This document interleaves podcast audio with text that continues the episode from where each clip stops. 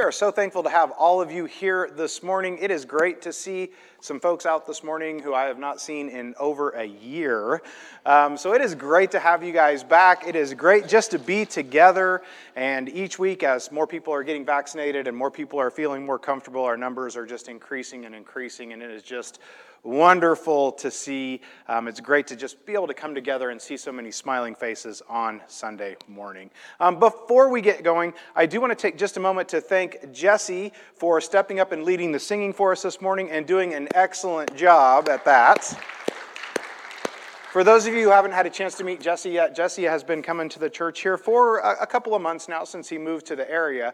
Um, and he's been helping out with the youth group. He did communion last week. He's done the singing this week. So he's just really been a blessing to our church. And if you haven't had a chance to meet this young man, uh, please take a moment to do so today after church. Um, before we start with the lesson this morning, we have kind of an exciting announcement for you. As you know, that Easter is coming up. And Easter is a fantastic time for you to invite your friends and your neighbors and your family to our Easter services. And, and we'll take a break from Nehemiah that week and we'll, we'll do an Easter uh, lesson of sorts. But it's just a great opportunity for us to reach out to people because Easter is one of those Sundays that even non church going folks think about church. And what a great opportunity for you to reach out to those folks and say, hey, I'd love to invite you to church. Because even if they don't come, at least they know that you're interested in them and you're interested in their faith and that you would love for them to come with you. And even if they don't say yes right at that first time, maybe you'll open that door for a later invitation to get them to come join us here at church. The other exciting announcement is on Easter Sunday morning, we are going to once again begin with our live children's worship. And that'll be outside on the playground at the preschool.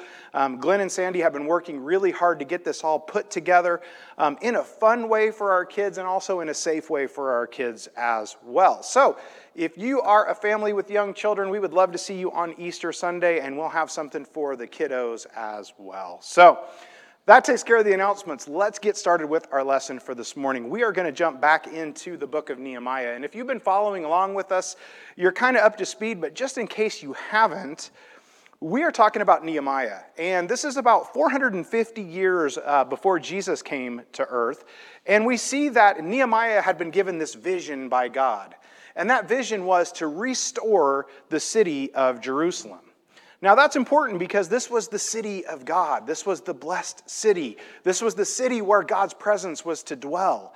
And it had been reduced to ruins by the Persians. They had completely destroyed the city, burned the gates, knocked down the walls. The city was in shambles, and the people had just kind of gone to the wayside as well. Much like the city, the people had stopped following God and the things that God had wanted them to do.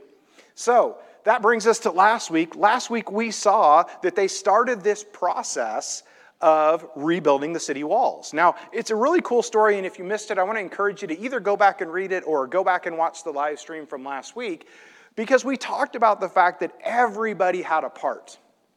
We saw everything from the high priests to the perfume makers side by side rebuilding this wall and working together. And that's what we talked a lot about last week was this idea of everybody has a part. And if we truly want to build something special, it takes all of us working together as the family to do that. So this week we're going to kind of pick up where we left off last week. And again, last week we saw that he Nehemiah had kind of placed people uh, around the wall and, and placed them in specific places. Uh, the high priest did the, the gate where the sacrifices came in, and he had some other folks who were, you know, building right outside of their homes. And he had kind of placed everybody around. And that's where we're going to pick up today. So we're going to pick up today in chapter 4. And here's the good news that God will turn our troubles into triumph. Now, if you're familiar with the story of Nehemiah, you know that in chapter 4 is where they start to kind of run into some resistance. They start to run into some of the naysayers and some of the people who are not on board with this idea of rebuilding the city of Jerusalem. And that's what we're going to talk about today. But what I want you to be on the lookout for today as we work through our story is how God turned those troubles into triumph. Now, we're not promised an easy life, right? We're not promised that everything is going to be roses and that we're going to have everything that we want and everything's going to work out perfectly for us. We know that as Christ followers that sometimes things get really difficult. even when we're focused on the work of the Lord. And that's exactly what happens to Nehemiah in our story today. But if we trust in Him and we follow His plan and His vision for our lives, then He'll turn those troubles that we have into triumph. Because, see, there's something funny that happens. Funny, not haha, funny, ironic. But when you are doing the work of the Lord, when you are doing your best for the Lord, is when things seem to happen. Because here's what happens is when you're doing great things for the Lord, now you become a target for the enemy. Right? Because he doesn't want you to do great things for the Lord. When you're not really doing anything, maybe you're not a believer, you're not really following God's plan, well then then then the enemy kind of leaves you alone because you're not really a you're not a threat. But see, Nehemiah was doing this great thing that the Lord had given him a vision to do. So now he's become a target and he's become a threat. And that's what we're going to look at today as we move forward in our story. Frame of reference for you John chapter 16, verse 33. I want you to be thinking about this verse today. It says, I have told you these things so that in me you may have peace.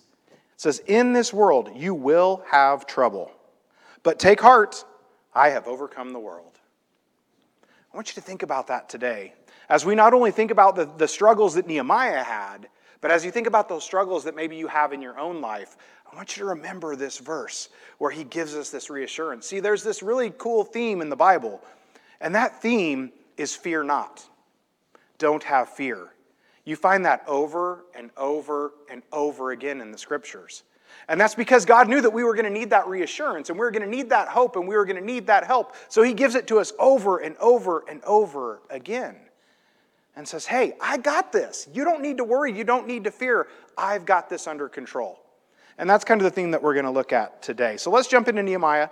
We're going to be in chapter 4, verses 1 and 2. And as usual, I'm going to encourage you to read along with me, either on the screens or in your Bible or on your tablet or whatever you like to read scripture on, because I think it's really powerful to not only hear these words, but to read these words as well. So let's read this together. It says, When Sanballat heard that they were rebuilding the wall, he became angry and was greatly incensed. He ridiculed the Jews.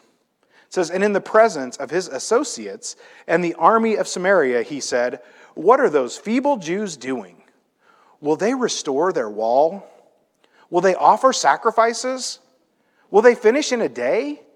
Can they bring the stones back to life from those heaps of rubble, burned as they are? Let's go ahead and continue with verse 3. It says Tobiah the Amorite, who was at his side, said, What they are building, even a fox climbing up on it would break down the wall of stones. So here we see that, that Nehemiah is starting to run into this confrontation, right? And we kind of introduced these, these kind of bad guys, right, a, a little while back in our story. But, but here we see them again because they're not going to let this go. They've launched this psychological warfare, right? The kids today say things like haters going to hate, right? Well, that's exactly what we're looking at here. We're seeing the haters are going to hate on Nehemiah and his crew, right, that are rebuilding the city because they don't want that to happen. Has this ever happened to you? Do you have people that you work with that don't want you to succeed? Do you have people that don't want to see you be successful? You know, in this, in this world of, of social media that we live in, uh, there's this odd thing that's happened where social media has been a, become a place to tear each other down. For some reason, we don't want to see other people be successful. We don't want to see other people get their dream job or their dream house or their dream car. And when they do, we tear them down. We say things like, oh, well, they, mu- they must have inherited that. They didn't work for that.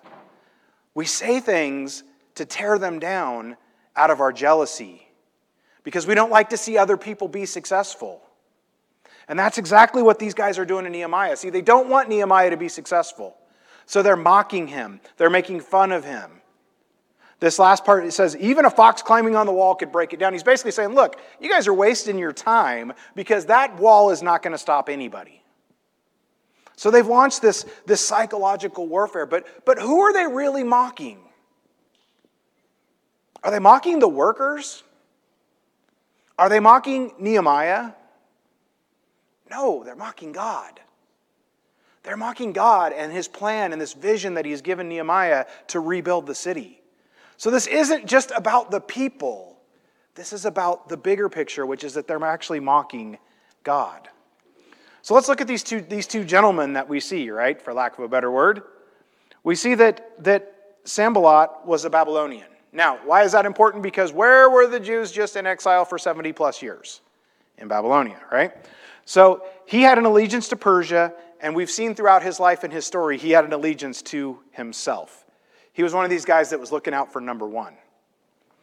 Now, we also know that he was a very influential person. As we talked about a couple weeks ago, he actually becomes a very high ranking political official later on. And that's important that we know that because as he's trying to stir up this crowd, right, that's outside of the city, as he's trying to stir up this crowd, he's a person of influence.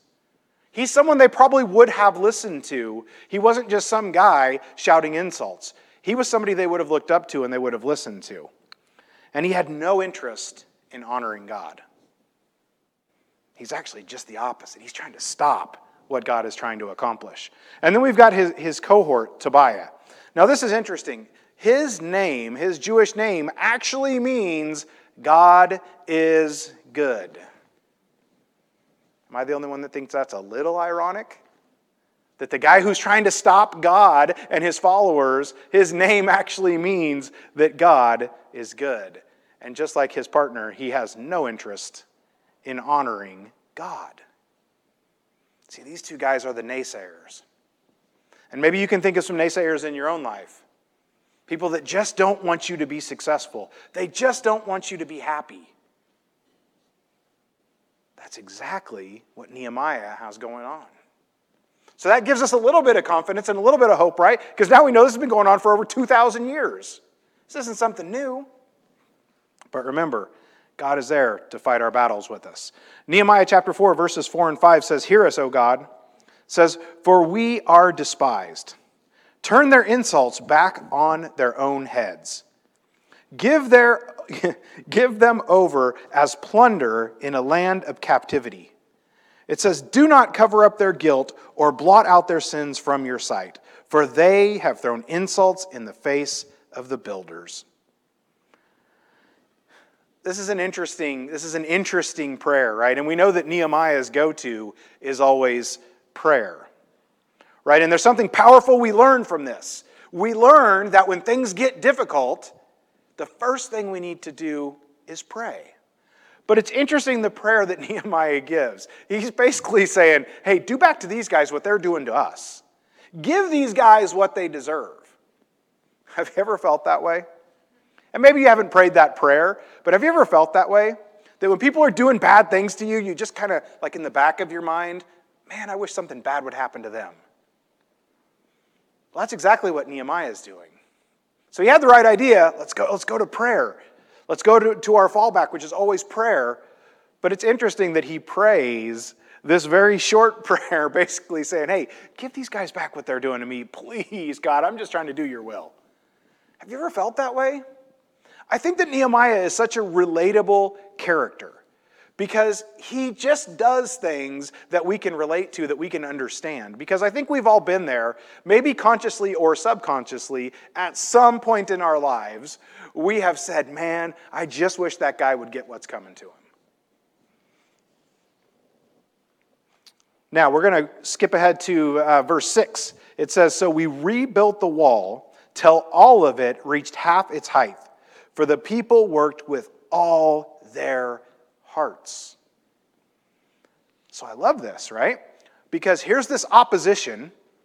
Here's this influential leader who's standing outside the walls, who's stirring up the people, right?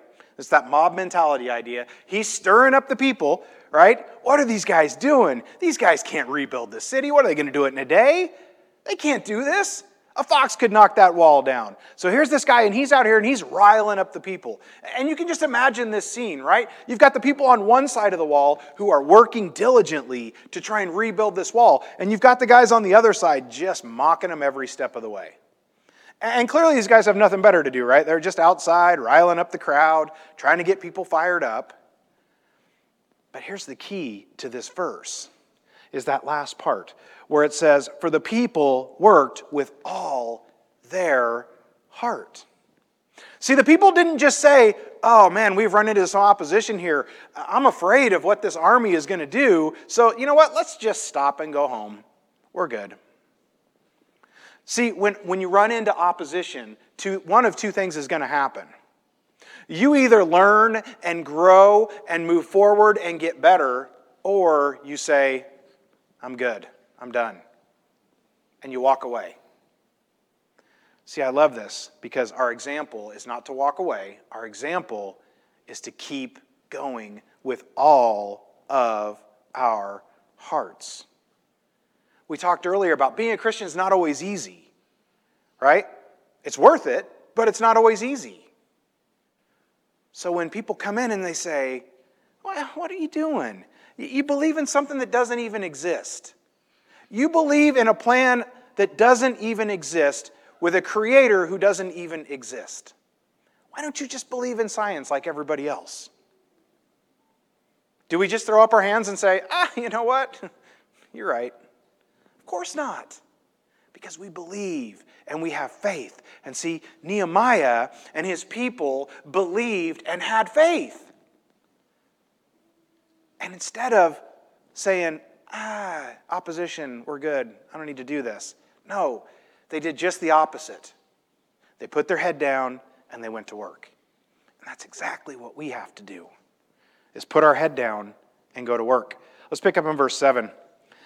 It says, But when Sanballat and Tobiah, the Arabs, it says, the Ammonites and the people of Ashdod heard that the repairs to Jerusalem, excuse me, the repairs to Jerusalem's walls had gone ahead and that the gaps were being closed, they were very angry. It says, they all plotted together to come and fight against Jerusalem and stir up trouble against it. So here we see that psychological warfare didn't work, right? It wasn't enough. It wasn't enough to just hurl insults. Now they're saying, look, that didn't work. It's going to get physical at this point. They're saying, look, it wasn't enough to stop them by just insulting them and mocking them and making fun of them. So we're going to have to get physical. So now they're stirring up not only the crowd that's gathered, but they're stirring up the people from the surrounding areas to say, hey, let's go to war. Let's stop these guys. This is not going to be as easy as we thought it was going to be. And then we see in verse 9, right? What does Nehemiah do when things get tough? They hurled insults, Nehemiah prayed. They're planning to get physical, Nehemiah prays again. It says, But we prayed to our God, and we posted a guard day and night to meet the threat. I love that. I'm going to read that again It says, But we prayed to our God and posted a guard day and night to meet this threat. See, they prayed and they posted. Right? They prayed and then they took action. They didn't just say, God, just take care of this for me. No, they said, Look, God, we know we have to do our part, but we want to turn to you and lean on you in this difficult time, in this uncertain time, in this time that we're scared. Does that sound familiar? We're in a time where people feel unsure. We're in a time where people feel scared. Are we praying and posting? One of the things I always tell my youth group when we're talking about things like prayer is you can't pray for an A and study for a C. And some of you who aren't in school are like, well, I'm not in school. What the heck does that mean? Okay, well, you can't pray for a promotion and then slack off at work. It doesn't work that way. See, we have to play our part. Yes, God is amazing. Yes, God is omnipotent. Yes, God will take care of things for us, but He expects us to do our part. God did His part when He sent Jesus, right? But we have to do our part by remaining faithful, as Doug mentioned earlier. It's a two way street. And I love that Nehemiah gives this example that they prayed and then they posted guards as well.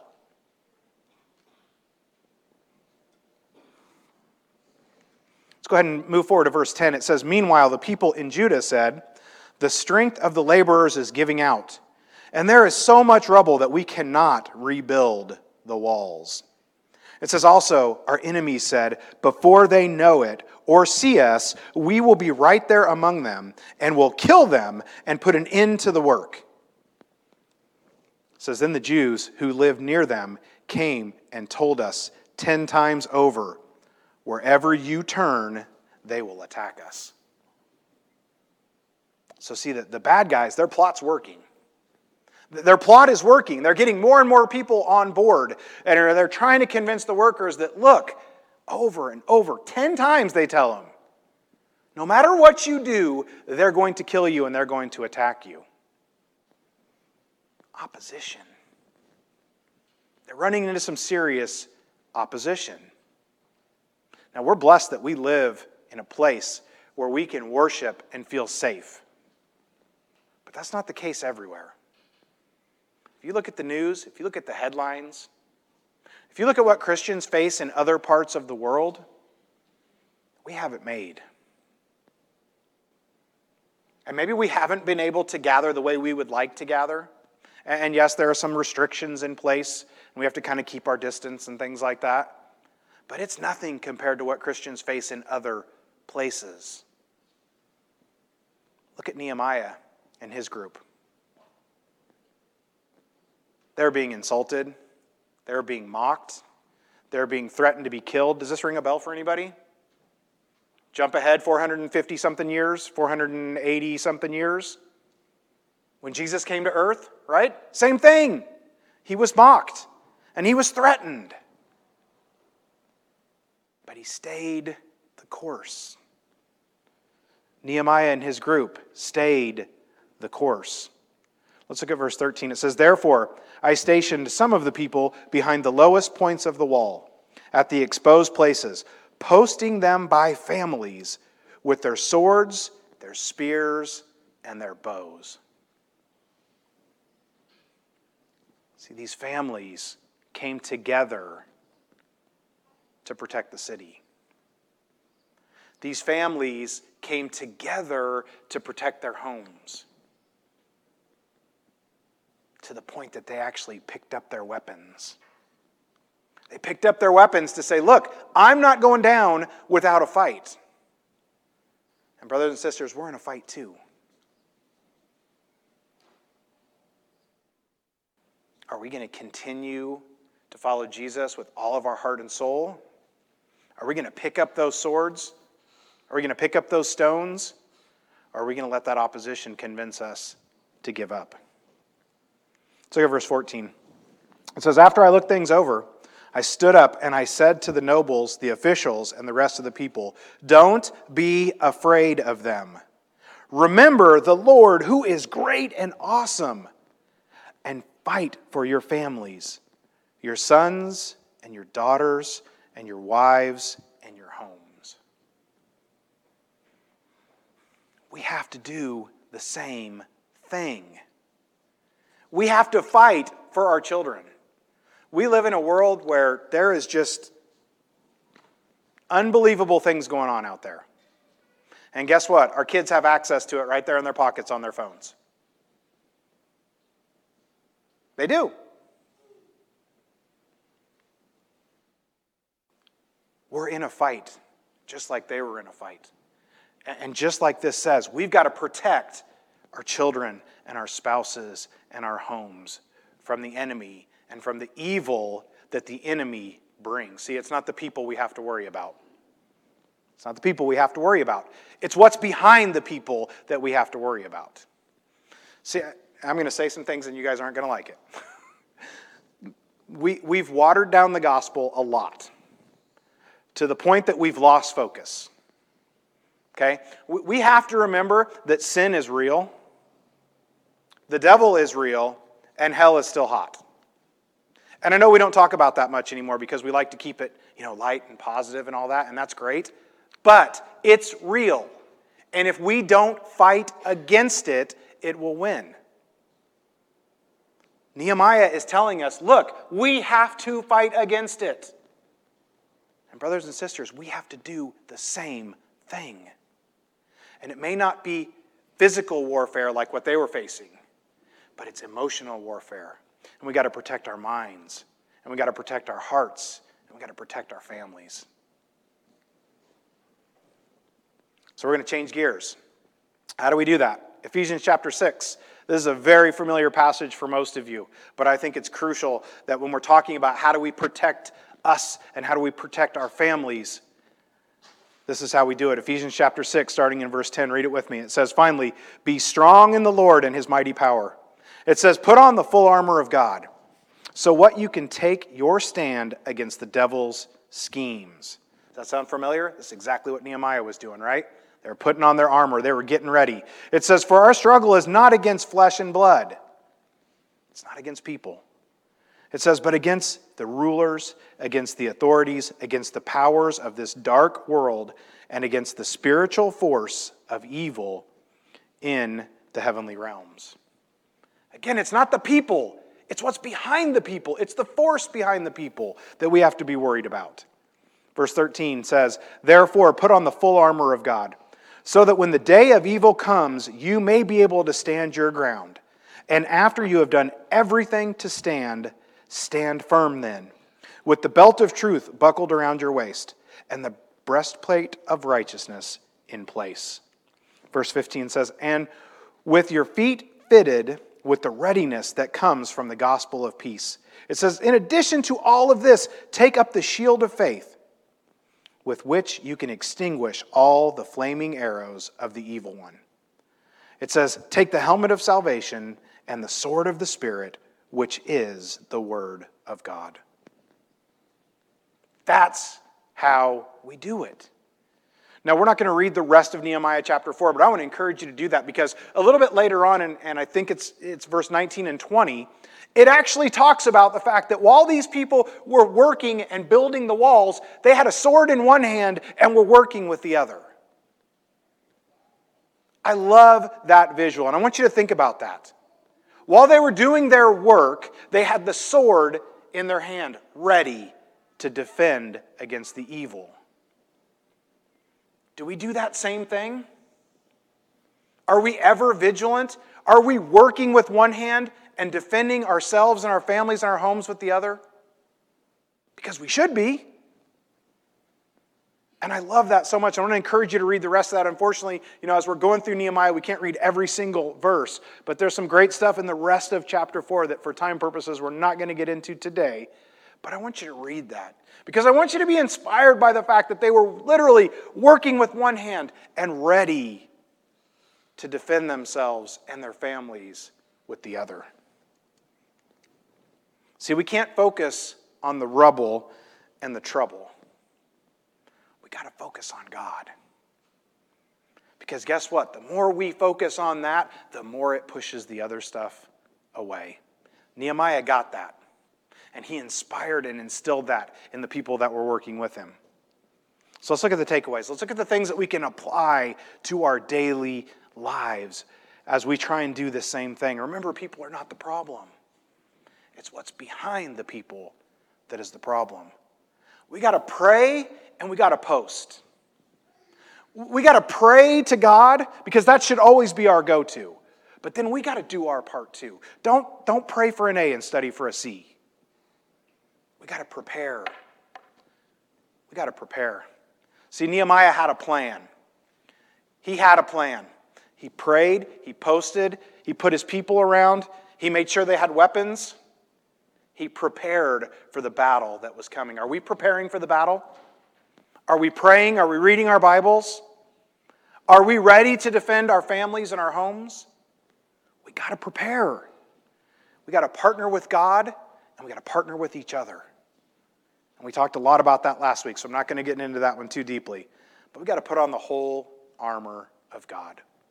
I know that's a familiar story for most of us, and I know a lot of you have heard that 20 or 30 times.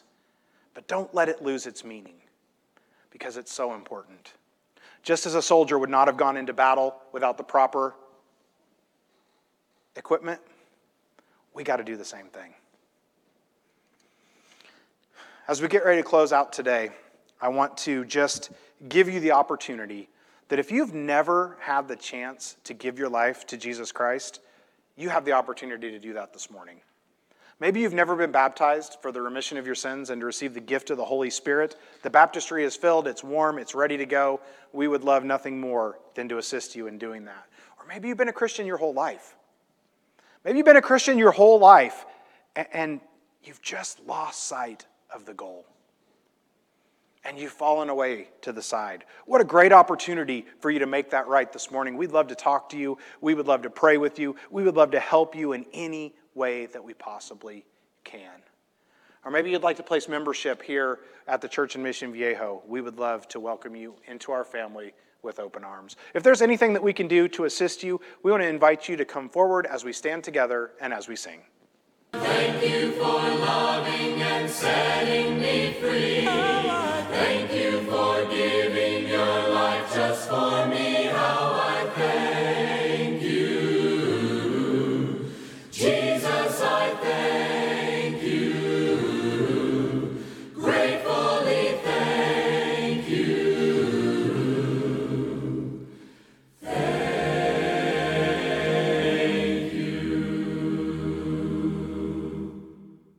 thank you, Jesse, for that wonderful song service this morning. Just a couple of quick announcements before we are dismissed. I want to remind you about our midweek Bible study. We come together every Wednesday night at 7 o'clock via Zoom, and they just started a brand new series on the book of Genesis. So if you haven't had a chance to join us for our Wednesday night Bible study, this is a great chance for you to get in as we go back to the beginning of the Bible to see how everything started. So we want to invite you to join us on Wednesday nights at 7 o'clock. Also, next Saturday, there will be a combined young adult and youth group hike. We are going to get outside and get some exercise in the fresh air and spend some time with one another as we hike to the top of the world. So if you need any information about the hike next week, please reach out to myself or to Michael Wexler, and we'll be happy to answer any questions that you have. Again, thank you so much for being here. We'll be back next Sunday morning at 10:15 for our children's worship and at 10:30 as we continue our study through the book of Nehemiah. Would you please join me in prayer?